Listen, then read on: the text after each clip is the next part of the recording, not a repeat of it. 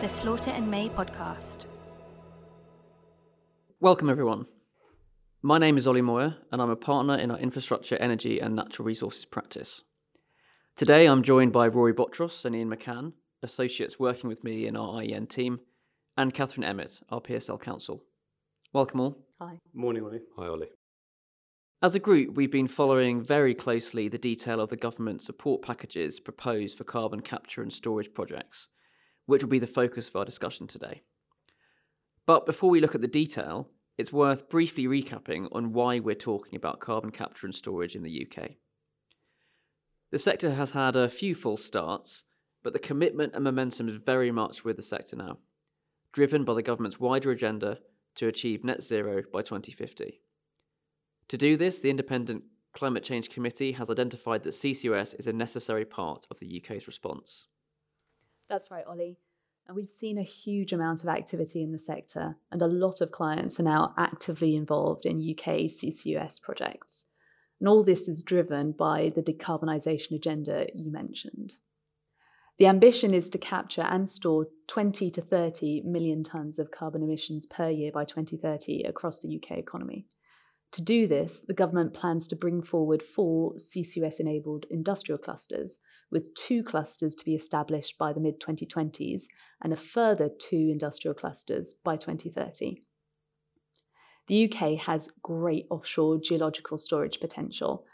Following an application process called Phase 1 of the cluster sequencing process, the government has confirmed those clusters which it intends to take forwards to negotiations. These are HyNet and the East Coast Cluster.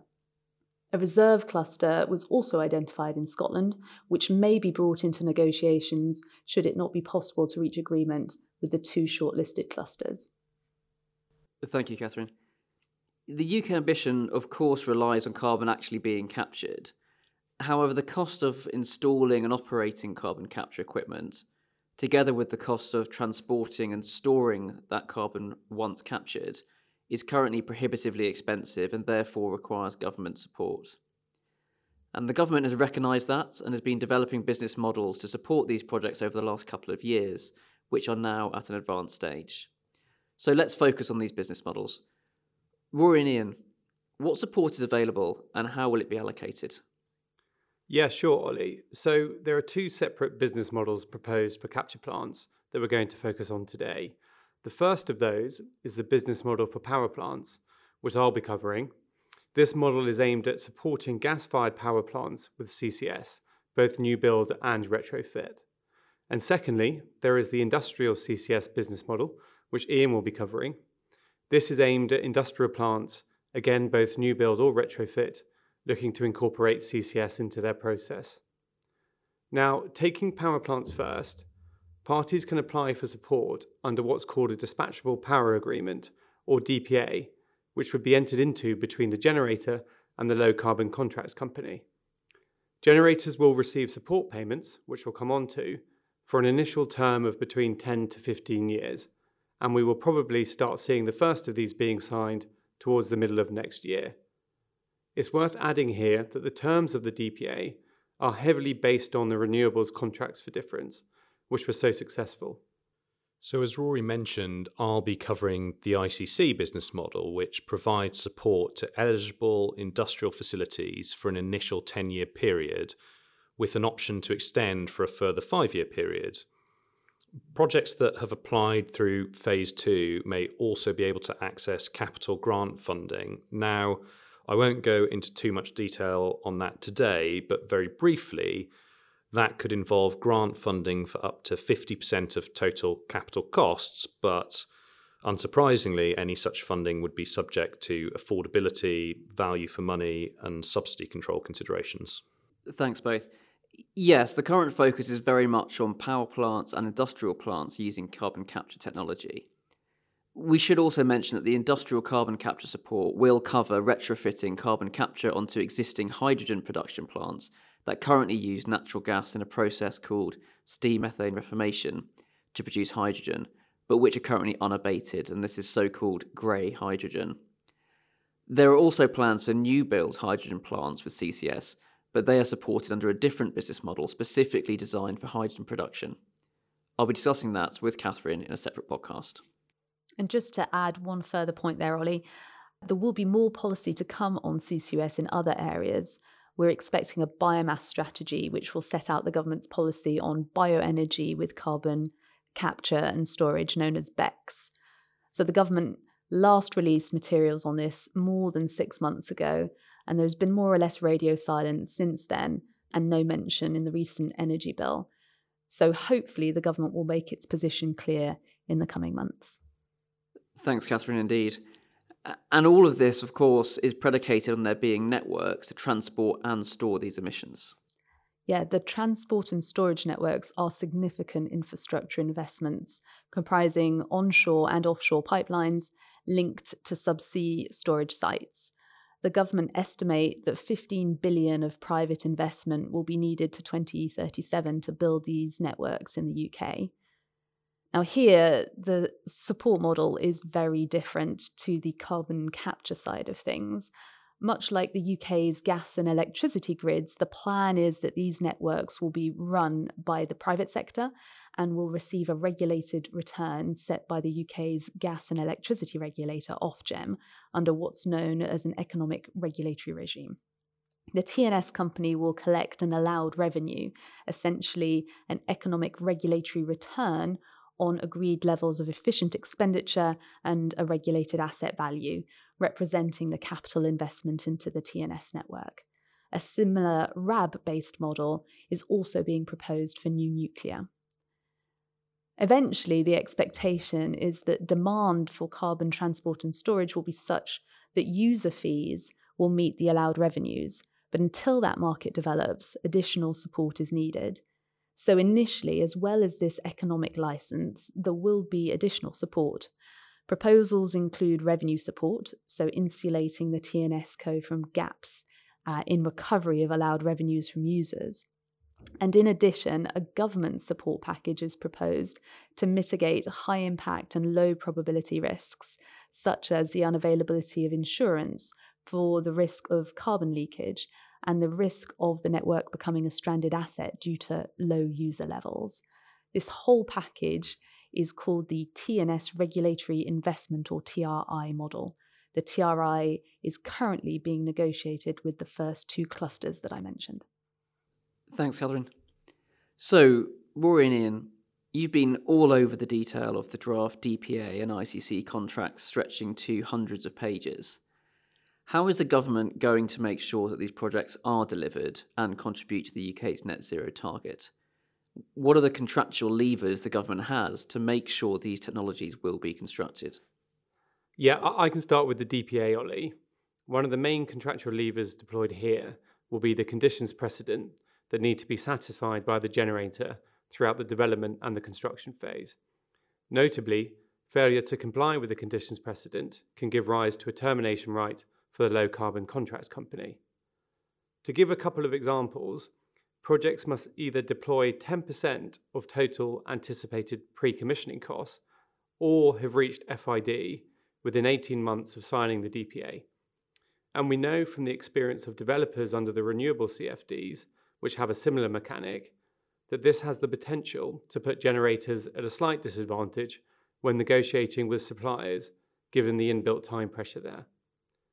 And in terms of actually bringing the plants online, well, a generator must demonstrate that it has met a set of operational conditions precedent during a 12 month period known as the target commissioning window.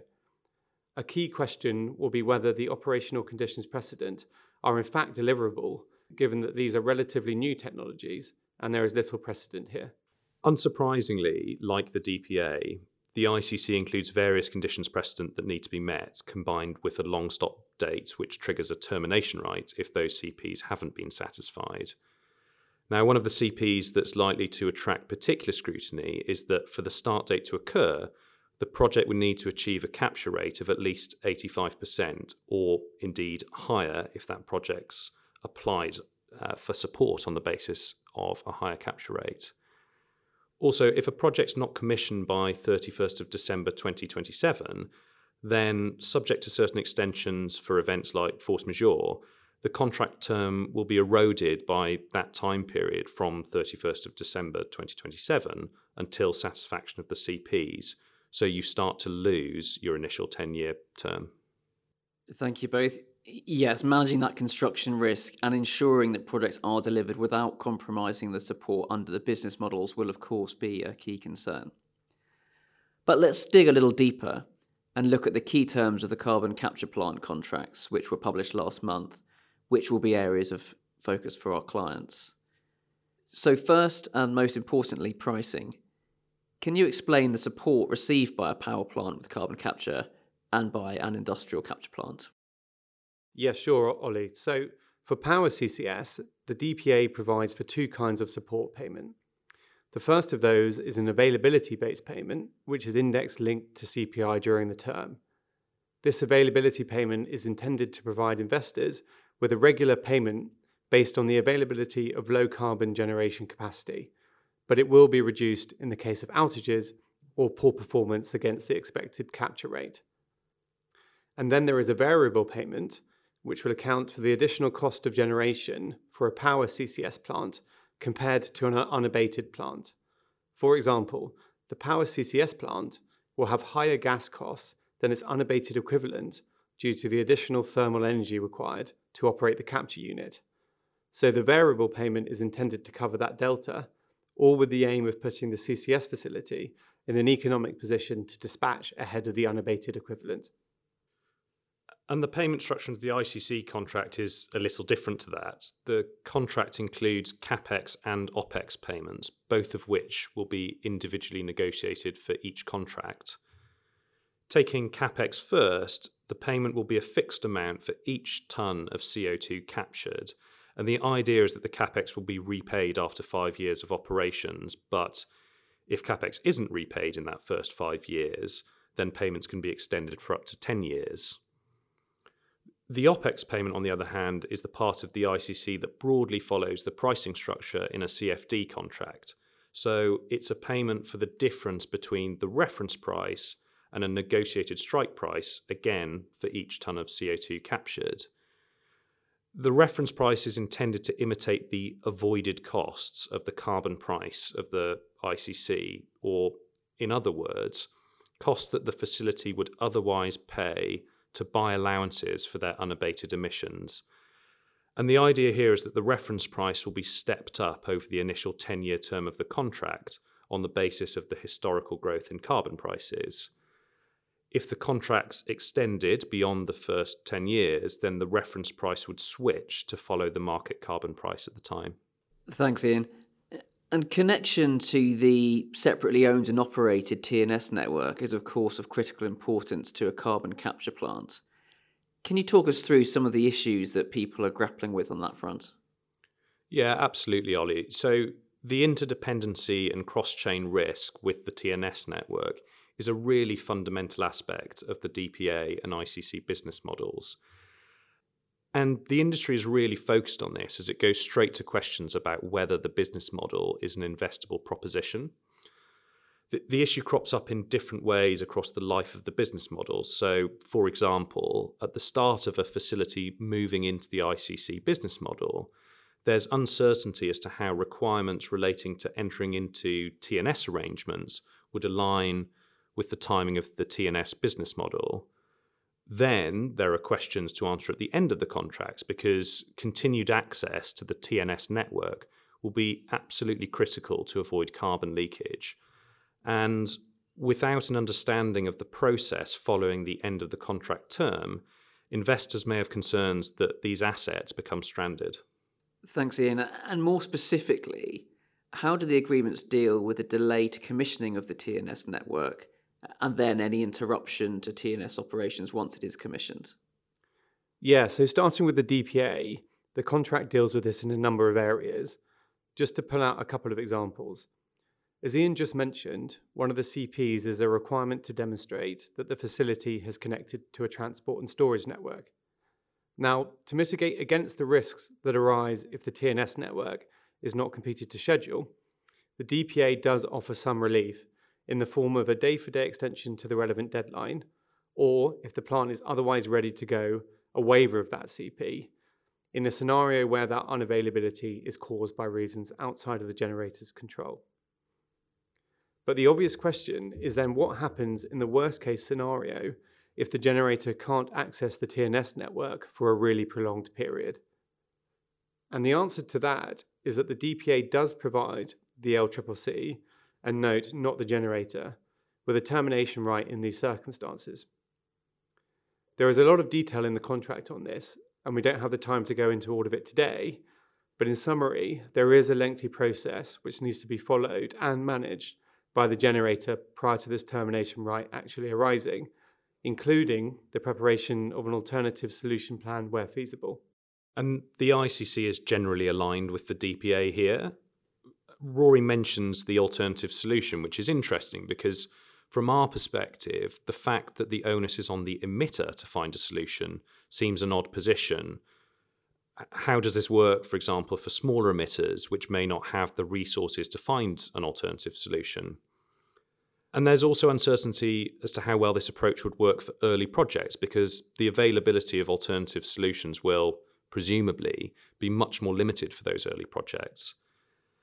I think that on a lot of these issues, industry's waiting for the publication of the TNS network codes to properly evaluate these risks, but these are clearly issues that are going to be fundamental in the success of these business models in attracting investments. And another key concern around the investability of the ICC business model is that compensation won't be provided for lost product revenue as a result of a TNS outage. So, to give an example of that, there wouldn't be any compensation for a product attracting a lower market value because it can't be certified as being low carbon due to that TNS outage. Yes, and there are also uh, levers which will encourage the TNS company to construct the network, connect users, and to keep the network operational. Uh, so, for example, there are financial implications if there's a delay in construction. Allowed revenues will be withheld from the TNS company until operations start, and also construction delays will stop the further accrual of WACC on uh, allowed spend, which is essentially the cost of capital for the TNS company during construction. And then once the network is operational, there will be an availability incentive that rewards high levels of availability and penalizes poor availability, albeit with allowances for planned outages. But ultimately, if the TNS network fails and is permanently unavailable, the key question for developers, investors, and funders will be what happens if there's a termination event due to the unavailability of the TNS network? Is there any compensation payable under the draft agreements? Yes, there is, Ollie.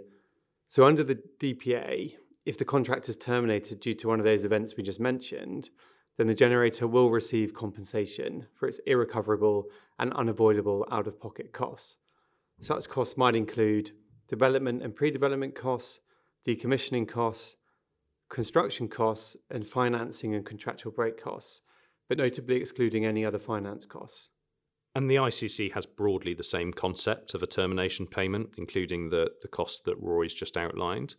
It's worth noting that in the ICC context, the payment would be capped at the total capex payment under the contract. Thanks, both.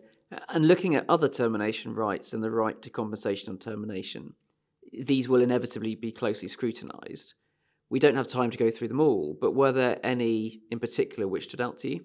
Yeah, one which really stood out for me under the DPA was the termination right, which will be triggered if a generator's average capture rate falls below 70% in three billing periods within a rolling six months.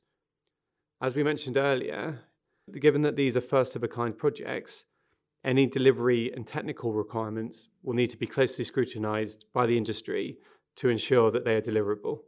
Agreed, Rory. That one stood out in the ICC context as well, although the, the percentage tests are slightly different. In terms of other terminations that seem worth noting in the ICC context, there are termination rights relating to metering and other data. So, for example, if any metering data is misleading in any respect, then termination rights arise. And crucially, the contract doesn't provide for a right to remedy that breach and therefore avoid termination. Now, these termination rights, and particularly those that act as hair trigger termination rights, may be of concern to potential investors considering the investability of the business model. Thanks, Iain. There's another part of the proposals which caught my eye relating to the DPA contract, Rory. Can you explain the gain share mechanism and what it might mean for investors? Yeah, sure. So in October of last year, BEIS informed the industry that they were considering whether the introduction of a gain share mechanism in the DPA might be necessary to ensure that the DPA reflected value for money for the consumer. And now BEIS have developed that mechanism, and in summary, it proposes two types of gain share if a generator's profits exceed an agreed equity IRR threshold. So the first of those is a project gain share, where projects would be required to pay 30% of profits above the agreed equity IRR threshold to the LCCC every five years. And then there is also a sale gain share, where the sale of a material economic interest in the generator before a specified date will also result in a 30% share of the profits on that disposal above the agreed equity IRR threshold. Now, there's a lot to unpack there, and we don't have the time today to go into all of this fully. But one key question the industry will be asking itself is whether a gain share is actually appropriate for first of a kind projects, particularly a gain share on project profits, given that developers are taking a risk on these first of a kind projects, and ultimately it's the upside which incentivizes them to do so. Thank you, Rory, and thank you, Iain and Kathryn. That was somewhat of a whistle stop tour of where we are with the CCS business models there is evidently a lot of detail to get to grips with for each of the DPA, the ICC, and the TNS regime. Please do not hesitate to get in touch with us if you wanted to delve into any of these points further. And of course, CCS is not the only low carbon technology being promoted by the government to deliver net zero. Low carbon hydrogen is also a major focus and is the subject of a separate podcast released simultaneously with this one. That's available on the SM podcast series on our website and wherever you get your podcasts. Thank you for listening. For more information on this topic or to hear our other podcasts, please visit www.slaughterandmay.com. You can also subscribe to the Slaughter and May podcast on iTunes or Google Play.